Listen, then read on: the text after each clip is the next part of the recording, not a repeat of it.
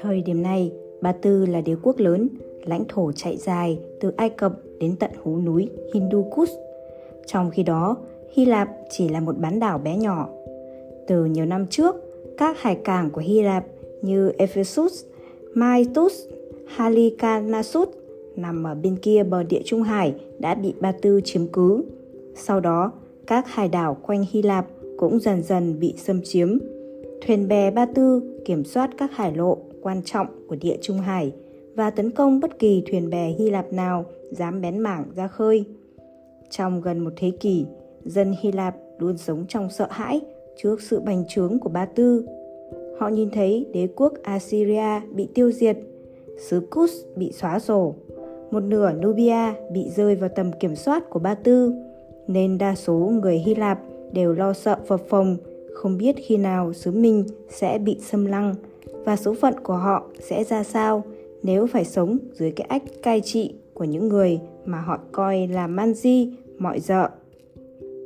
Khi xưa, vua Philip của Macedonia chủ trương khai chiến để thống nhất quân lực các nước trong bán đảo Hy Lạp là để chiếm lại những hải cảng đã mất về tay Ba Tư, cũng như đề phòng việc bị Ba Tư tấn công lần nữa.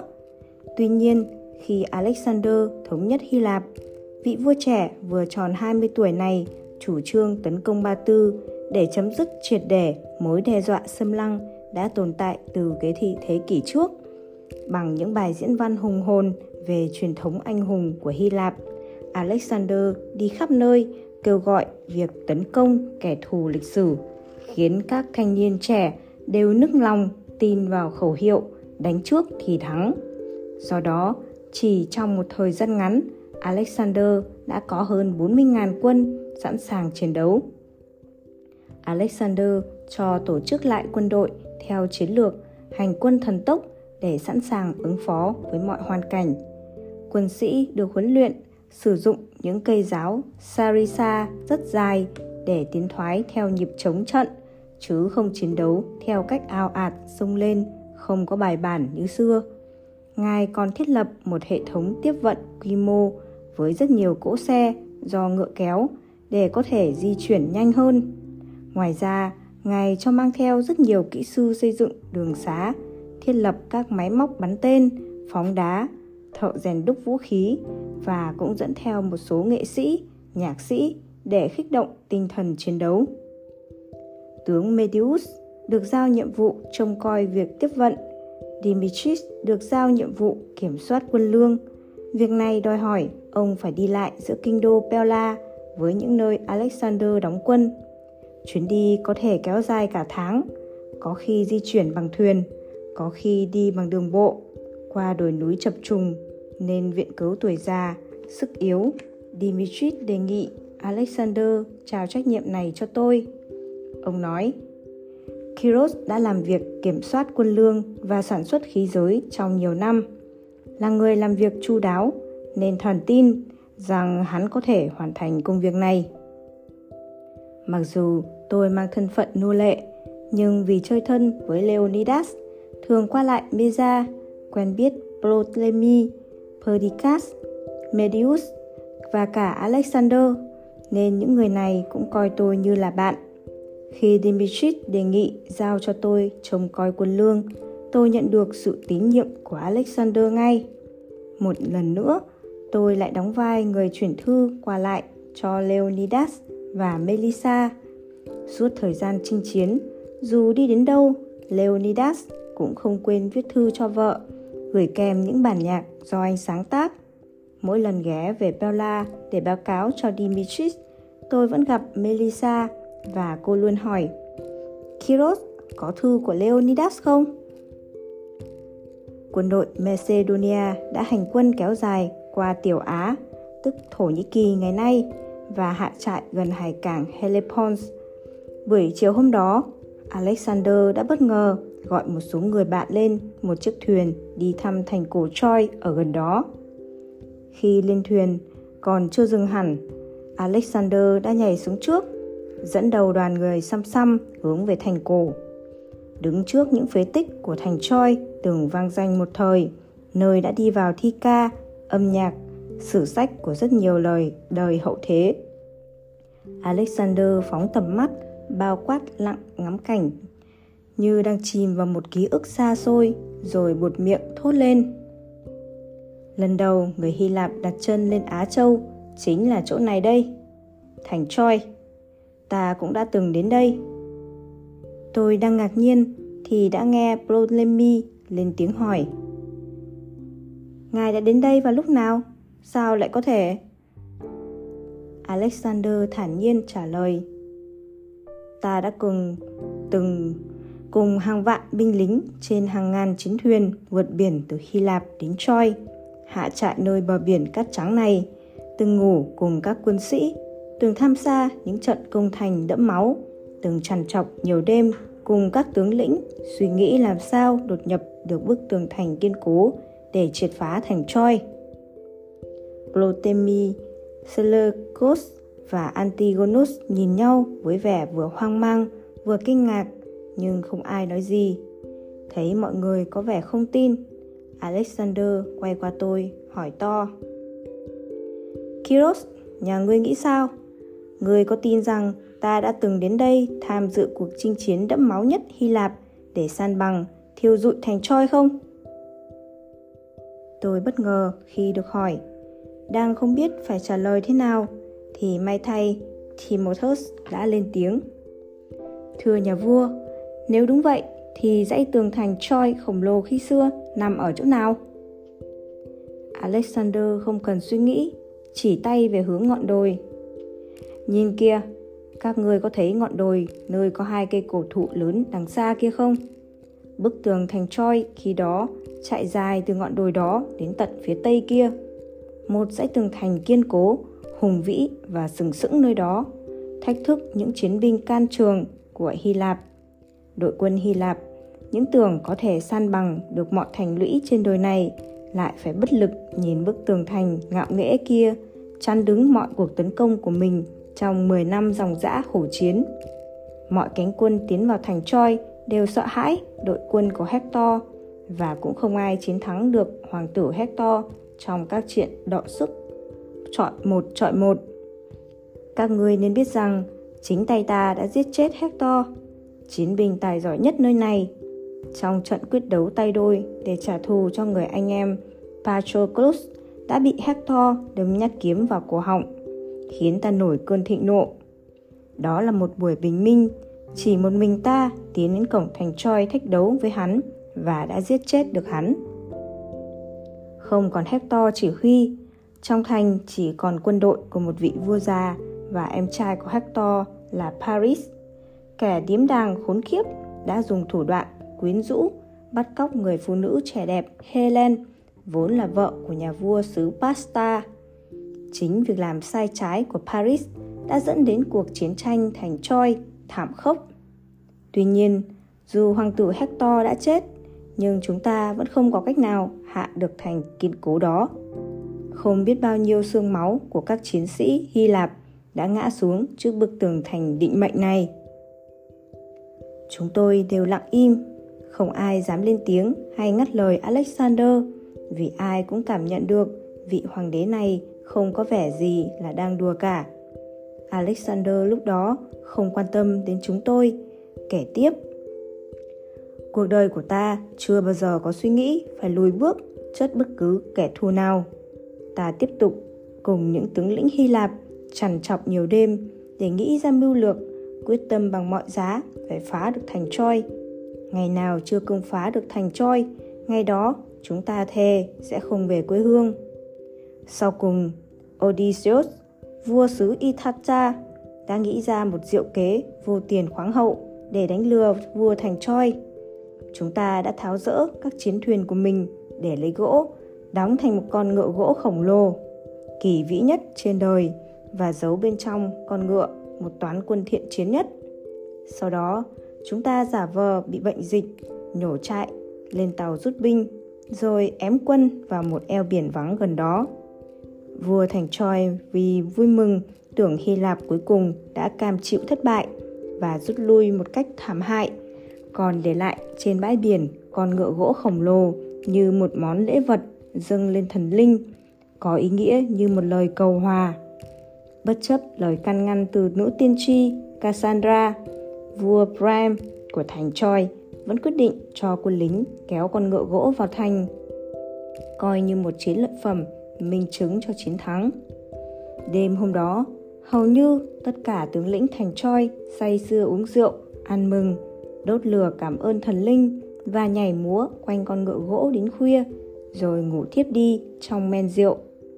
Đúng lúc đó, chúng ta từ trong bụng ngựa gỗ thoát ra, mở cổng thành cho quân Hy Lạp đợi sẵn tràn vào, đánh cho tan tành đội quân thành Troy thiện chiến, rồi thiêu rụi, san bằng tòa thành kiên cố đó. Chúng tôi lặng người, quay qua nhìn nhau, nửa tin nửa ngờ. Nhưng ánh mắt rực lửa của Alexander khi kể lại chi tiết trận công thành lịch sử nọ khiến chúng tôi lạnh người. Alexander không quan tâm đến thái độ bán tín bán nghi của chúng tôi mà phóng tầm mắt nhìn về cuối chân trời rồi cương quyết. Ta đã trở lại. Lần này ta sẽ chinh phạt Á Châu, đánh đến tận cùng thế giới. Không kẻ nào có thể cản bước chiến mã của ta.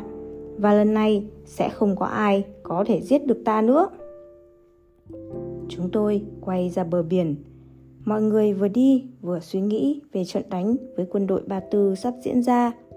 Nhưng trong đầu luẩn quẩn câu chuyện về thành Troy.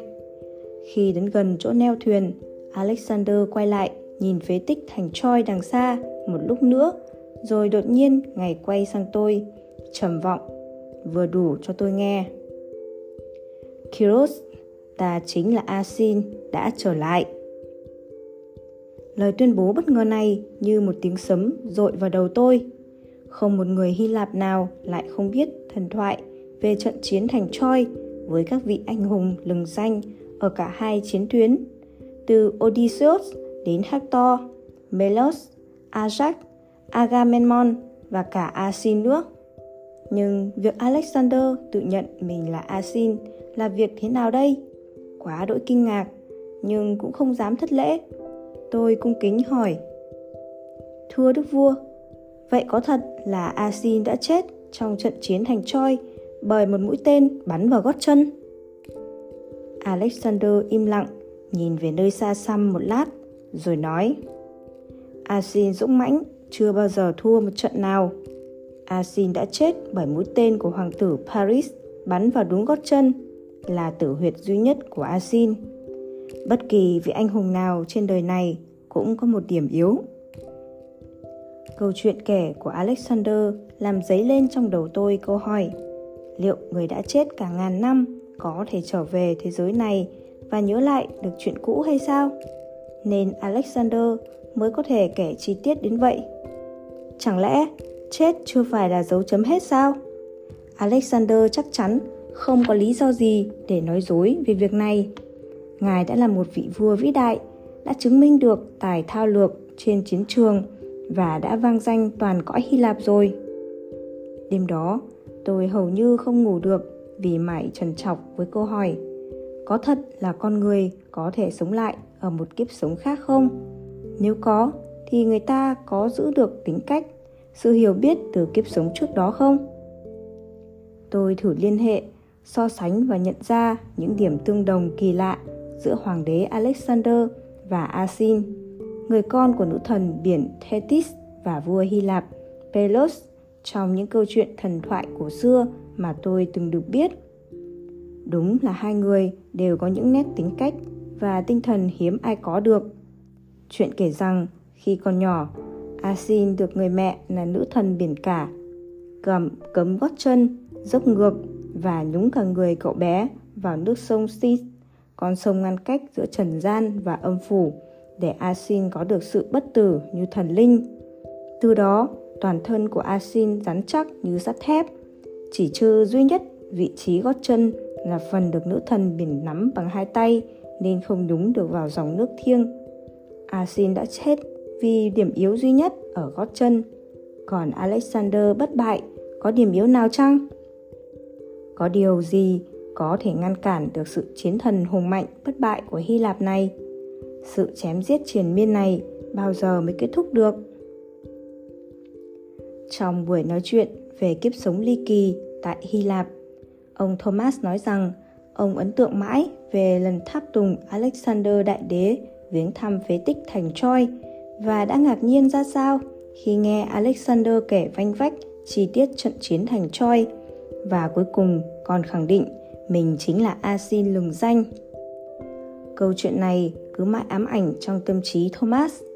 Nếu những người hùng như Asin và Alexander được số phận cho gánh vác sứ mệnh lớn, thì hàng triệu những con người bình thường và vô tội khác, những lô lệ, những tù binh không lẽ chỉ đáng là những vật hèn mọn để hy sinh, tô điểm cho những chiến công thần kỳ của các anh hùng nọ. Chính sự tôn sùng chủ nghĩa anh hùng thời chiến đã làm u mê, gieo định kiến và góp phần làm tha hóa nhân sinh quan con người. Chính câu hỏi về thân phận nô lệ đau khổ, thấp kém của mình là động lực mạnh mẽ thúc đẩy Kiros dùng cả cuộc đời để bước vào hành trình đi tìm bằng được câu trả lời. Cuối buổi trò chuyện, Thomas đã chia sẻ với tôi một cách sâu sắc. Trong cuộc đời mỗi con người, đôi khi chỉ cần ta dám đặt câu hỏi và dám đi tìm tận cùng câu trả lời thì chúng ta sẽ bước vào một hành trình khám phá có thể làm thay đổi hoàn toàn nhận thức và ý nghĩa cuộc sống vì cuộc sống chính là hành trình trải nghiệm học hỏi không ngừng bất tận mỗi một giờ khắc trôi qua thế giới lại sản sinh ra hàng triệu điều mới mẻ. Những ai ngừng học hỏi, khám phá sẽ đi đến sự thiếu hiểu biết, bảo thủ, định kiến, lỗi thời.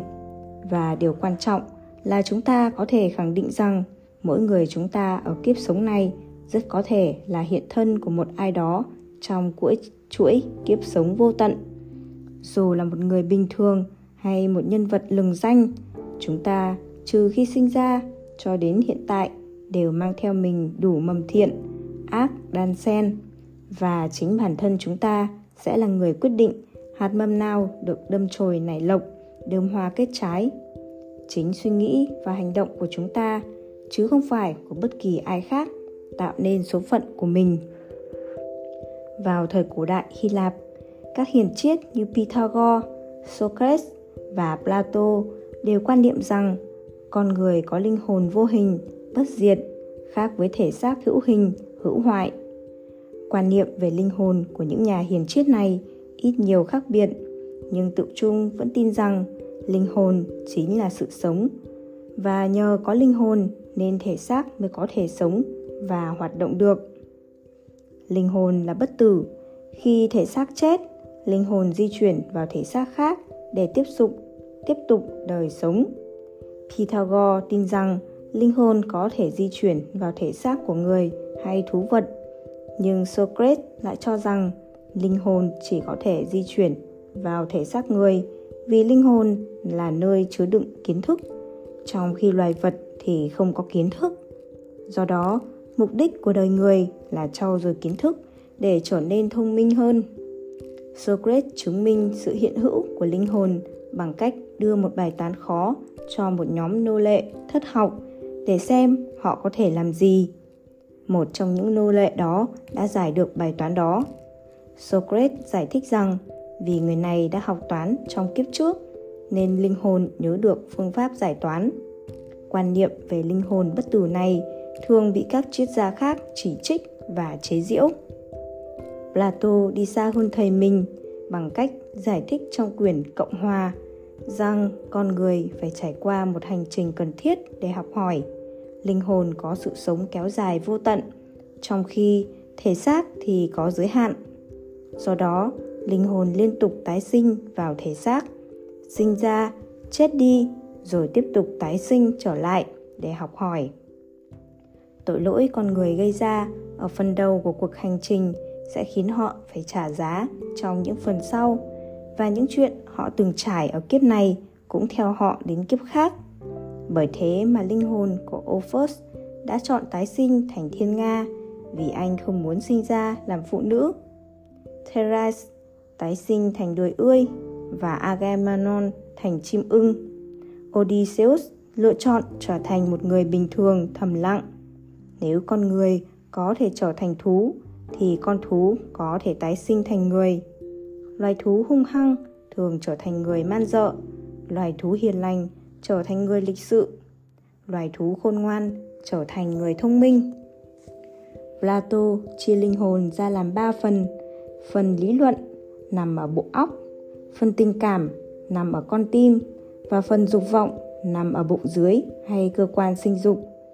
Tùy con người phát triển thiên về phần nào mà khi chết, linh hồn sẽ tái sinh vào các xác thân tương ứng linh hồn phát triển về lý luận, thường tái sinh vào thể xác vua chúa, người lãnh đạo hay giới tinh hoa, quý tộc.